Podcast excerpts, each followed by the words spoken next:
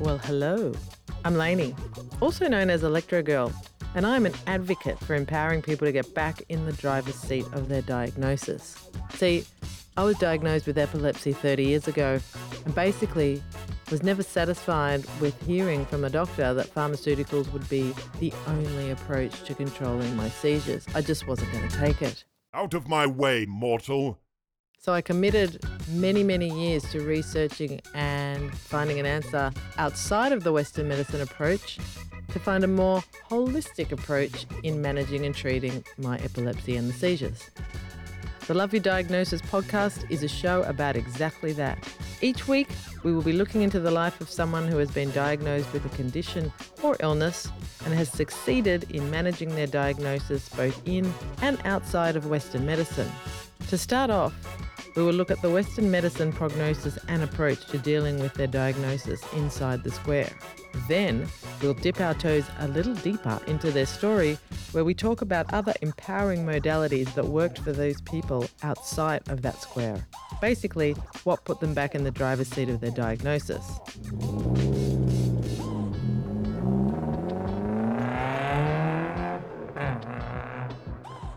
So hang around with me while we explore living in and outside the medical square when it comes to loving your diagnosis.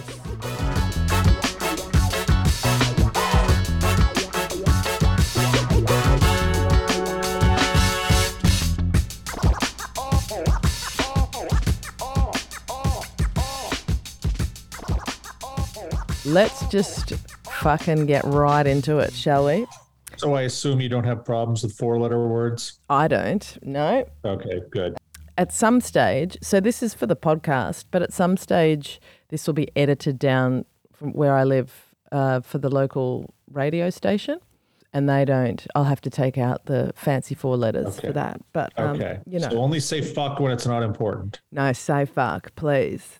The Oh, more you you say fuck, too. the more I'll Okay. think that uh, you're coming from your authentic self. Yes. Well, then be prepared to hear fuck a lot. All right. Welcome to the show, Josh. Thank you very much. You pronounce my name Laney, just in case you Laney. wanted to. Okay. Laney. Is that short for Elaine or is that a nickname for Elaine or is that No, it was way before Seinfeld when my um, parents named me. oh well, I think Sein- it was way before Seinfeld that the character was named too. Yeah, it's true. Actually, an American, it was an African American that mum and dad named me after, Lainie Kazan, Oh, yeah. I know she's a actress singer. actress singer. Yeah. Right. Josh. We've got a lot to cover, and I'm very excited because you've probably been told this before, but you certainly stand out in a crowd for the thing that you have expertise in. Mm-hmm. Because this is called Love Your Diagnosis, there is a diagnosis, or maybe more than one, that you're dealing with. Some of them are labeled in mainstream, and some of them are not. Could you just give us a rundown of what your diagnosis is? And Well, yeah, Yeah, absolutely. If- the official by the book diagnosis I've received are alcohol use disorder, bipolar disorder, and post traumatic stress disorder, PTSD. I have not received a diagnosis for pornography addiction. Two reasons. Number one, the profession just doesn't recognize pornography addiction is a real thing right now, at least here in America. I know that the World Health Organization, they have now accepted that sexual impulse disorder is a real thing. But because I live in America and we don't use the ICD, unfortunately, I haven't been diagnosed with that. But it, a diagnosis is a diagnosis is a diagnosis. When I had to go into rehab for my pornography addiction, they just used impulse control disorder. But I've had people along the way say you may have a touch of uh, dissociative disorder, or you may have a touch of narcissism disorder, or you may have a little bit of ADHD. Again, all all things that you can't test my blood for. So call me what you want. I am who I am. wow, you're a fruit bowl full of colours, aren't you? In the diagnostic That's one of the world. nicer things I've been called. Thank you, Laney. Okay, fruit bowl. So, bipolar, alcohol, and PTSD are they all interrelated? And if yes, which was the first one that you were diagnosed with? First one I was diagnosed with was bipolar disorder when I was uh, 24 or 25 years old. I certainly was an alcoholic at that point. I started drinking hard at 14 years old, but I never got it really examined until, you know, I, I succumbed to the intervention that my family and friends and others had for me. And then when I went off to rehab, the first day you're there, they basically say you have alcohol use disorder. That way they can bill your insurance correctly. Um, how, old were you at the time when when you they took? If you started drinking at 14, when was it a problem? I was you? I was 36 years old when I went into rehab, I believe, and I'm 46 now. Um, so I've been clean for about 10 years. Uh, I'm coming up on 10 years. So that's um that's so, fantastic. I just want to honor that because that's you. really good. I mean, the fact is, you have to go back to me being almost four years old to find a stretch of 10 years of not drinking in, in my life. Four to 14 is it right now. And it's kind of funny within a couple years, assuming I continue not to drink, I will have the longest stretch in my life right around the age of 50. Wow. Okay. Interesting.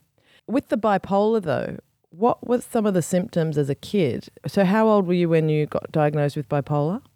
I was 23, 24 years old. A couple of years earlier, I was diagnosed with generalized anxiety disorder, which is really just a fancy way of saying we don't know what the heck you have.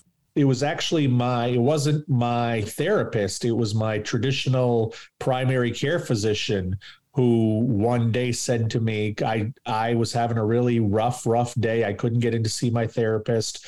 I called my doctors, asked if I could get in there. I was in tears. I was having a very rough week. And he said to me, You know, I kind of wonder if you have bipolar disorder. And it was not the first time I'd heard that somebody suggest that. And I said, I don't know, maybe I don't really care what I have. I just want relief. And he got a pamphlet and handed it to me.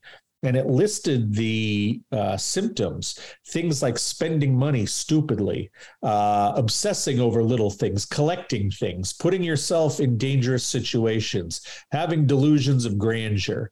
And then on the, with with with the uh, uh, manic side of things. With the depressive side of you know not being able to get out of bed not feeling like you know you're wearing a wet jacket at all times uh, finding very little pleasure in anything not caring about consequences of what are happening to you or to people around you.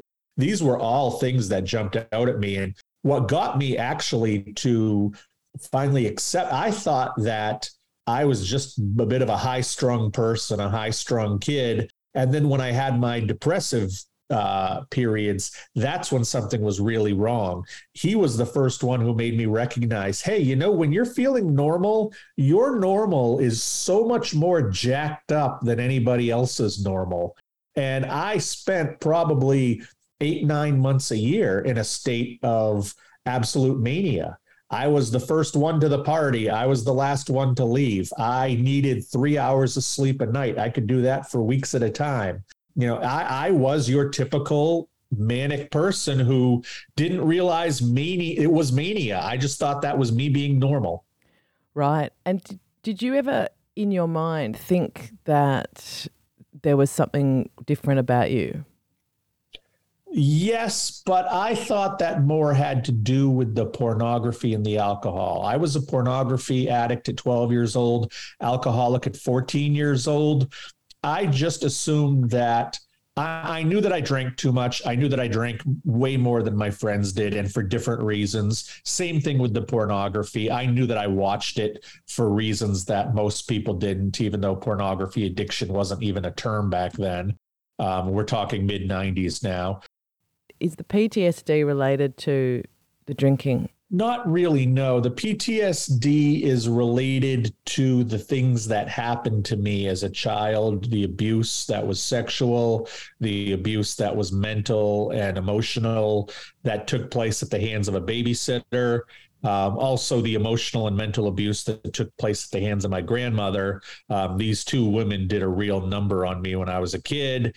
And it wasn't long into therapy uh, once PTSD started becoming a diagnosis that went beyond just people in wartime. Um, that my my therapist uh, diagnosed me with that based on what happened to me as a kid. When you were diagnosed with all these things, did that impact your friendships with people? No, but it, again, it was the mid 90s to late 90s. So mental health was not something that we were still wrapping our arms around at that point. Uh, I remember that I told my mom that I was diagnosed as bipolar. And the first thing she said was, Well, that's not our fault so you know where she would never say that now 20 years later or 25 years later it was not understood. So i think i hid it for a while. I didn't lean into it because i did understand it actually just because i had these new labels it didn't change anything about me. It didn't fix anything about me. Perhaps it better explained it or better put me in a box that had a label on it but nothing was different about me. So I hit it for quite a while until it became a little bit more, I don't want to say fashionable, but it came a little more acceptable. I want to talk about the porn stuff, but I kind of want to do that separately on its own. But maybe you can, is that part of the rest of the other diagnoses or is that completely separate? Well, most people who are addicts have some sort of mental health issue. That doesn't mean that people with mental health issues are addicts, but most people who are addicts, depending especially upon your addiction, have some sort of mental health issue. And when I finally faced my addictions, it helped to it made a lot of sense you know why did why do i have ptsd because of the stuff that happened to me as a little kid okay so why did i become a porn addict why did I become an alcoholic? Well, because of the stuff that happened to me when I was a little kid. I can't say for sure if sitting here if if I would still be bipolar if the stuff hadn't happened to me when I was a kid. Those people who said, you know, because I have a, a amazing ability to dissociate when I want to and when I need to. I think that's because of, you know, being taken care of at that babysitter's house. But maybe I'm wrong. You know, there are yeah. so many of these interesting questions that, you know, chicken and egg kind of things. I think that most of my mental health issues and my addiction issues dovetail each other but basically looking at the history of my family and some of the depressive disorders that are there, some of the other mental health issues that are there, I can't say I wouldn't have got off scot free. By the sounds of it, bipolar was first. When when they first diagnosed you, were they? What were some of the uh, tests that they ran, and what and, and then what was the outcome of those tests? Well, they did all those fun things, hooking up my head to the little electrode. Um, he had me take a couple of assessments. You know, most of it was actually on paper, asking questions, interviewing. You know, once he heard my story, um, it didn't actually go a lot further than that. They did the electrodes thing just to make sure nothing else was brewing in my brain that you know they needed to know about. And when that came out fairly clean they they settled on that as a ex- explanation. And it was like i had a bingo card and it's like winner winner we found it. We finally found what the heck's going on with me. So what was their initial treatment plan for you I was already going to talk therapy at that time. So I continued on with that. And they had me meet with a psychiatrist who first put me on lithium and another drug. And that was kind of to reboot my system. After about six months, they pulled me off the lithium.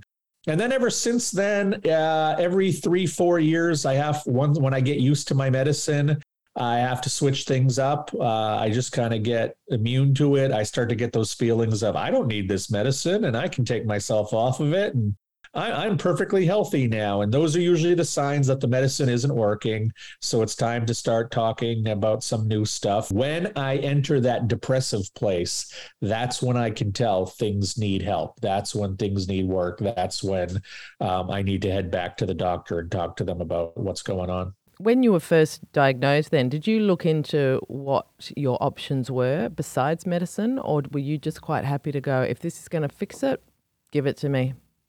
I was so busy trying to build my career that if I could just pop a few pills in the morning, that was fantastic. And I was more worried that it was going to hurt my manic side because it was it was good for me that I could stay up 18 or 20 hours because I was uh, one of the youngest uh, newspaper editors in the Northeast part of the United States.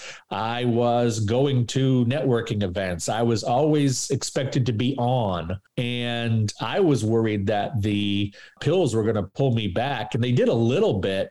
I remember joking to the psychiatrist at one point. I said, I don't know why you're giving me pills to make me less manic what you need to do is give the rest of you pills to bring you up to where I am because I feel so creative. I feel like I've got, you know, uh, 20 hours in a day to move forward. I love the mania. The pills were doing the trick.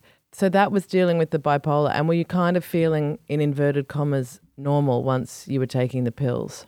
Yeah, I was. I suddenly realized as a young man in his 20s what my libido was supposed to be like because my libido was all over the place. If I was in a manic period, my libido was off the chart. If I was in a depressive period, my libido was non existent. That I got leveled off with my libido pretty fast. I started to need, instead of needing only three hours of sleep a night, I started needing six hours of sleep a night. But I remember at the time thinking, this is just it's almost like you're taking away my superpowers. That's where my thinking was. I didn't, I was not risk averse whatsoever. You know, you tell me take this pill. Okay. You tell me jump off this, you know, jump off this plank into the darkness. Oh, we'll see where I land. Um, I was not that guy anymore. And that was, a, that took a little bit of adjusting. Did you want to rebel against that fact and not take the pills? Or did you understand that this was for the general good it was for the general good. There were a few rough patches where I stopped taking my pills here and there. That's ultimately what led to me, you know, having to face the music and go to rehab was that I stopped taking my pills for a while because my company was failing. And I know we'll talk about that in a bit. I'm going to use the libido thing that we were discussing to segue into the porn stuff because I know even you know, even on medication, that can affect your libido, some people. So, libido is a really important topic for a lot of people, especially in this day and age, just with all the access to so much porn and, you know, people just kind of giving their bodies away online, basically, yeah. and asking for minimal, you know, just like a currency. With the porn addiction, why did you choose porn instead of other things? Like you had an alcohol addiction, but why porn? Well, I, I never chose porn. Porn chose me. I don't know of anybody who sets off to the casino and says, I'm going to be a gambling addict, or somebody puts cocaine in front of them and says, Yes, this is what I'm going to get addicted to. I think you're far too into it, uh, and you can't stop it until you, you know, or or you can't recognize there's a problem until you are an addict. The reality was, I was 12 years old my older cousin had some adult magazines that went far beyond what just Playboy was showing. And I will tell you that it was not that I developed a porn addiction. It's that the porn addiction was there and it was waiting to come out. Uh, because the first time that I was shown this hardcore pornography, it immediately like washed over me this warmth, this feeling of oh my goodness, I have just discovered something that helps me recognize what life is about. I have just discovered something that makes me realize everything is going to be okay. I've just found something that I need more of. And the only time I have ever felt this, this strongly at the beginning of something was two years later the first time that I ever got drunk when I was at a wedding. From that point forward, from 14 to about 37, uh, I entered rehab just after I turned 37 for alcohol. Those 24 years or 22 years those were my two friends. Those were the things I could count on. It didn't matter whether I was in school or at work or whether I was married or dating, didn't matter whether the kids were born or I was without kids. It didn't matter because no matter what in my life, where I was, I could always count on porn and alcohol to give me the safe space that I needed, at least That's what I told myself. And did you think that that was reality? Like, did you think being drunk was a, a kind of reality? And did you think that the kind of porn that you were watching is what you could achieve with a, a real human being? Uh, that's the thing that most people who don't have not talked or learned about porn addiction where they get it wrong it has nothing to do with the sex on the screen it really doesn't if you, most porn addicts most sex addicts if you check their libidos they are lower than the average person you know why you know when a lot of times you see with the betrayal trauma with partners of why doesn't he want me? Am i not good enough in bed? Am i not pretty enough? It's it has nothing to do with that. The fact is the only way that i was going to get my dopamine oxytocin endorphins the only way i was going to get that hit was if I was looking at pornography, if I was masturbating to pornography, uh, when I ejaculated. It was basically, yeah, there was ejaculation down there, but the thing that I was looking for was up here. You know, I always tell people that when you're a food addict that doesn't food addiction doesn't take place in your stomach and cocaine addiction doesn't take place in your nose. Porn addiction didn't take place between my legs. It took place in my brain. I don't know why it was porn addiction. I think it's because of the sexual uh, situations the inappropriate se- sexual situations the sexual abuse that i faced when i was a kid. I think that there's some connection there of why I found sexual images comforting or or rewarding. I don't know exactly why. Uh, why was it alcohol and not drugs? Why was it alcohol and not gambling? I don't know. Maybe it's that it was easy access. Maybe it's that I was going through trauma right at that moment and that's what I had access to. Could you talk to anyone about the porn addiction at the time or was that your secret?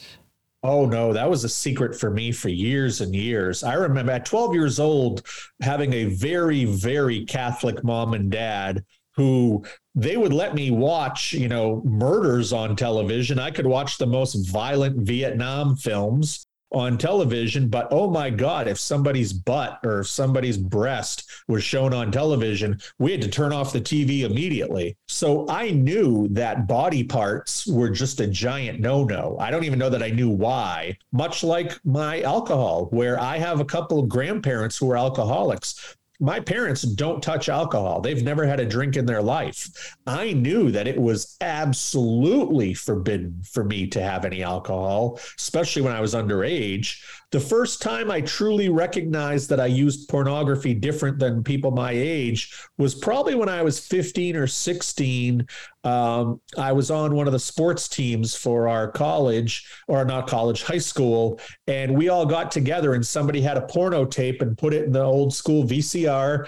It, it was so awkward being with them because they were laughing, cracking jokes, making fun of the stuff. And I only watched it by myself alone, usually while I was drinking. And it was just so uncomfortable. That was the day I recognized I was different when it came to pornography. And I pretty much hid it from everybody from that point forward until I, I admitted that I had a problem and sought help for it. So I hid it from my wife for almost 10 years. Wow. With alcohol, it's it's quite easy to kind of determine where the problem is. You can see the empty bottles. You can see, you know, the bins, the empty, you know, the recycling bins. You can actually physically see. How many times would you masturbate a day? Usually only one. I was so busy with my professional endeavors, it was usually only one. My problem was when I was by myself, uh, everybody was in bed Eh, the whole world had shut down and there's josh sitting on the couch at 1 a.m the big tumbler full of tequila and his laptop. Was there a lot of shame around this Oh, oh absolutely. Absolutely. Why am I watching porn? Why do I need this stuff? Why can't I just be with my wife in the other room? Why can't I just be happy like so many other people? I had the world, you know, by the balls at that point, and I still was not being my genuine self. I needed to go and hide and, and, and numb the feelings because I never dealt with the trauma of the sexual abuse when I was young. I never dealt with the trauma of the mental or emotional abuse when I was young. It wasn't until I finally got into recovery and started dealing with this stuff that I understood why I hid this, why I became a master manipulator. You know, I I should have had a doctorate in gaslighting by the time I was 18 years old. I was so good at it. Do your kids know about this? Yep, yep. My kids know. My daughter doesn't want details very much, and my son has read all four of the books I've written, so he knows pretty much everything. And uh, he sometimes asks questions, uh, and I answer them as fully as I can. If I'm going to be out here telling my story, I have to be transparent. So, Yeah. um, but much like you know, my wife is proud of me for what I'm doing, but she doesn't get too involved. My mother probably still won't accept the fact that I'm a porn addict or an alcoholic. I don't think she, I'm always going to be her perfect angel, and uh, she'll never admit that I did any of these horrible things or uh, that I, I was sick. She doesn't see this as an illness. That word illness, uh, it's a powerful word, but it's what addicts want the rest of the world to know that it is an illness. It is a disease. It's it yeah, absolutely. It wasn't until I was at that second rehab that I finally accepted the fact that it was an illness and that it was a was a disease. And even though perhaps it's a disease of our own making, it nonetheless does fit the true medical dictionary definition of disease. So the Okay. lifestyle changes that you've needed to make for these diagnoses, because you can't really pop a pill for addiction. No, Long- term, can unfortunately, you? Can't. So, no, no. Do you, do you believe this is this is work for the rest of your life, or do you believe that there can you cure addiction, or do you just have to manage it? I think it depends on the person. And I think if you know yourself, you need to know what you have to tell yourself. I truly believe that I will never have another drink of alcohol. I will never have another uh, series of looking at porn or a day of looking at pornography. I just don't think it'll happen. Does that mean that I'm recovered? Perhaps, but when I talk to my clients as a coach or when I'm talking to anybody who's in recovery, I say just because I'm recovered from one thing doesn't mean I'm recovered from everything. You know, I tell people that if you like chocolate ice cream when you're an addict, odds are you're still going to like chocolate ice cream when you're in recovery. And that's what a lot more of it has been for me was taking a look at who I was. Now, did the addictions shape who I was as a person? Absolutely. Did the mental health issues shape who I was as a person? Absolutely. And there were things about me that I absolutely did not like. That just because you stop using pornography, just because you stop using alcohol, that doesn't suddenly make you an empathetic person. I had a huge issue with empathy. I couldn't regulate it. It either was like much like bipolar, it was either zero or a hundred. I, I kind of look at myself as I'm going to be in recovery uh, the rest of my life, but I probably am recovered from the the porn. I probably am recovered from the alcohol. I know you're never supposed to say never. I know you're never supposed to say that it can't happen again. And I think for a lot of people, they need to tell themselves that. But I'm such a stubborn guy, and I'm an all or nothing guy that um, if I say I'm not going to do something, I'm not going to do something. And as uh, as I stand today, I am, like I said, uh, looking at 10 years of sobriety just on the uh, other side of the hill coming up. Where do you get your dopamine hits now from, Josh? Oh, that's a good question. I think that I live with a lot less dopamine than I used to. Um, and I try to find it in healthy places. I try to find it in exercise. I try to find it in doing exciting things, traveling, having fun, having a great meal. But I don't chase the dopamine like I used to. That's one of the things that I've had to consciously decide not to do. I don't chase dopamine. I don't chase oxytocin. I don't chase endorphin rushes. If they happen, they happen naturally. I know neuroplasticity is a wonderful thing, but I don't think my brain is ever going to go back to where it was prior to 25 years of frying my dopamine receptors. Yeah, I heard uh, Billy Joel, the singer, once say, I don't try for happiness anymore. I just try for contentment. And I really like that quote. I'm fairly content most of the time. And uh, that's enough for me. I just need to be content. There's a freedom in just going, I don't need to be as excited as everyone on social media. This is who I am. There's a real freedom in that because you're not comparing yourself to others. So I commend you on that for sure. Did you ever look into foods and supplements and things like that that increase dopamine?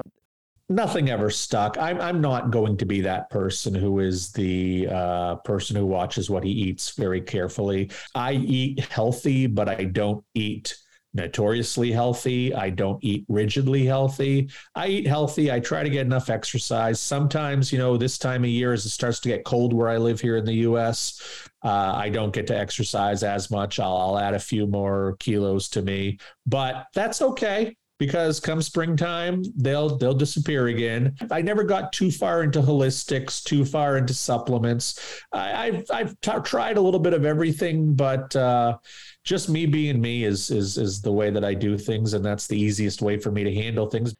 Yeah, it's fascinating. So you're a coach now. You've written your books. Yep. You've you've brought porn to the table, porn addiction. So I'm assuming that you would get a lot of great feedback from people for doing that, being brave and courageous for doing that, and just being open. Was that your intention to be a coach through this, or did that just fall in your lap? That kind of fell in my lap. I had written my first two books. And then when the pan and I had started doing a lot of public speaking. I've done hundreds of podcasts. I have gone to, you know, done TV shows and and radio shows and was really enjoying that. I was getting invited to give speeches. I did a TED talk, uh, go to universities and speak, go to libraries, go to churches and do all that speaking. I looked at myself as someone who was probably going to make money on the speaking circuit. Then the pandemic hit and I had to figure something else out. And a friend of mine uh, said, Why don't you get certified as a betrayal trauma coach? You've been talking, that was when I was going through, I just written my second book, which was for the partners of porn addicts.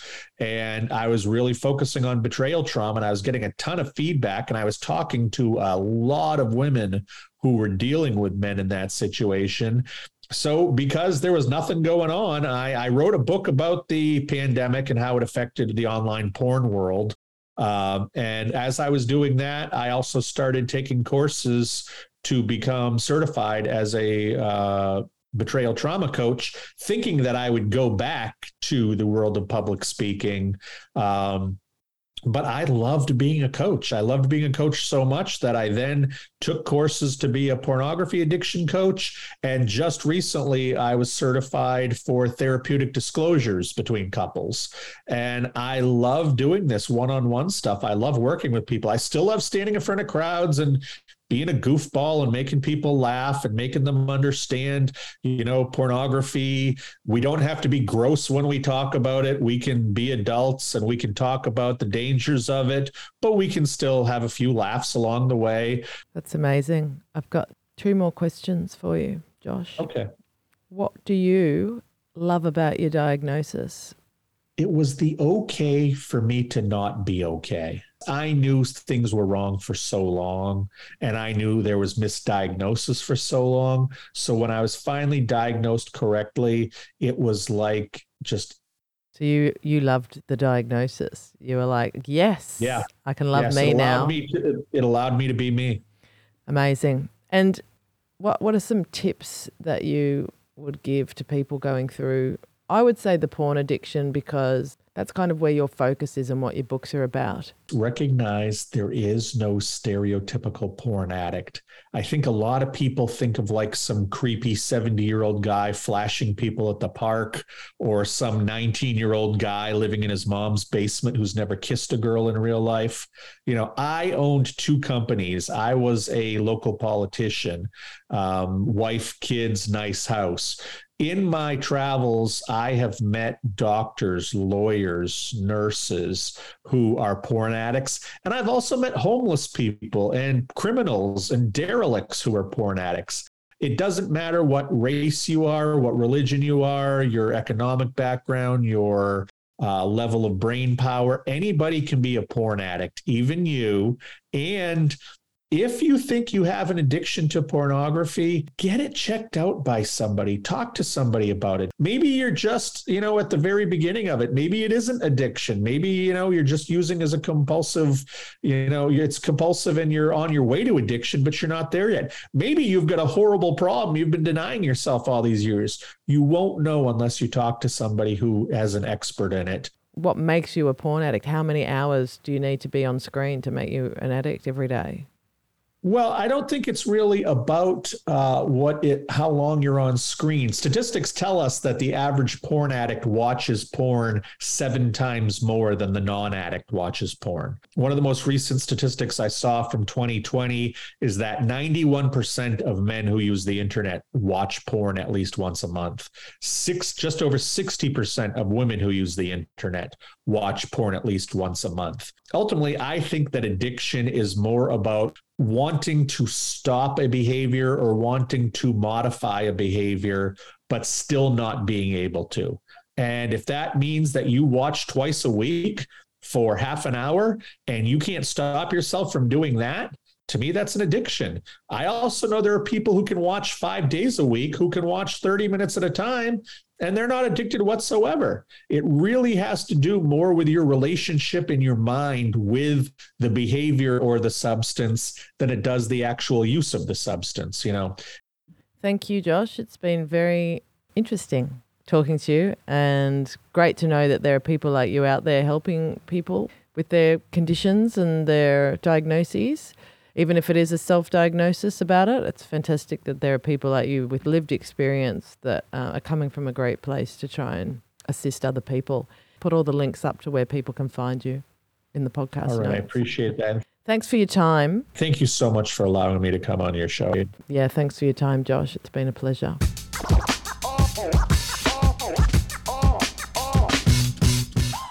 If you would like to donate to the, the, running of this podcast and you can afford a few little bucks a month or whatever it is that you can afford to keep the show going without ads, please hit the PayPal button. And if you've got a few loose coins, that would really mean a lot to me and other people who are listening to this podcast and getting seeds of inspiration.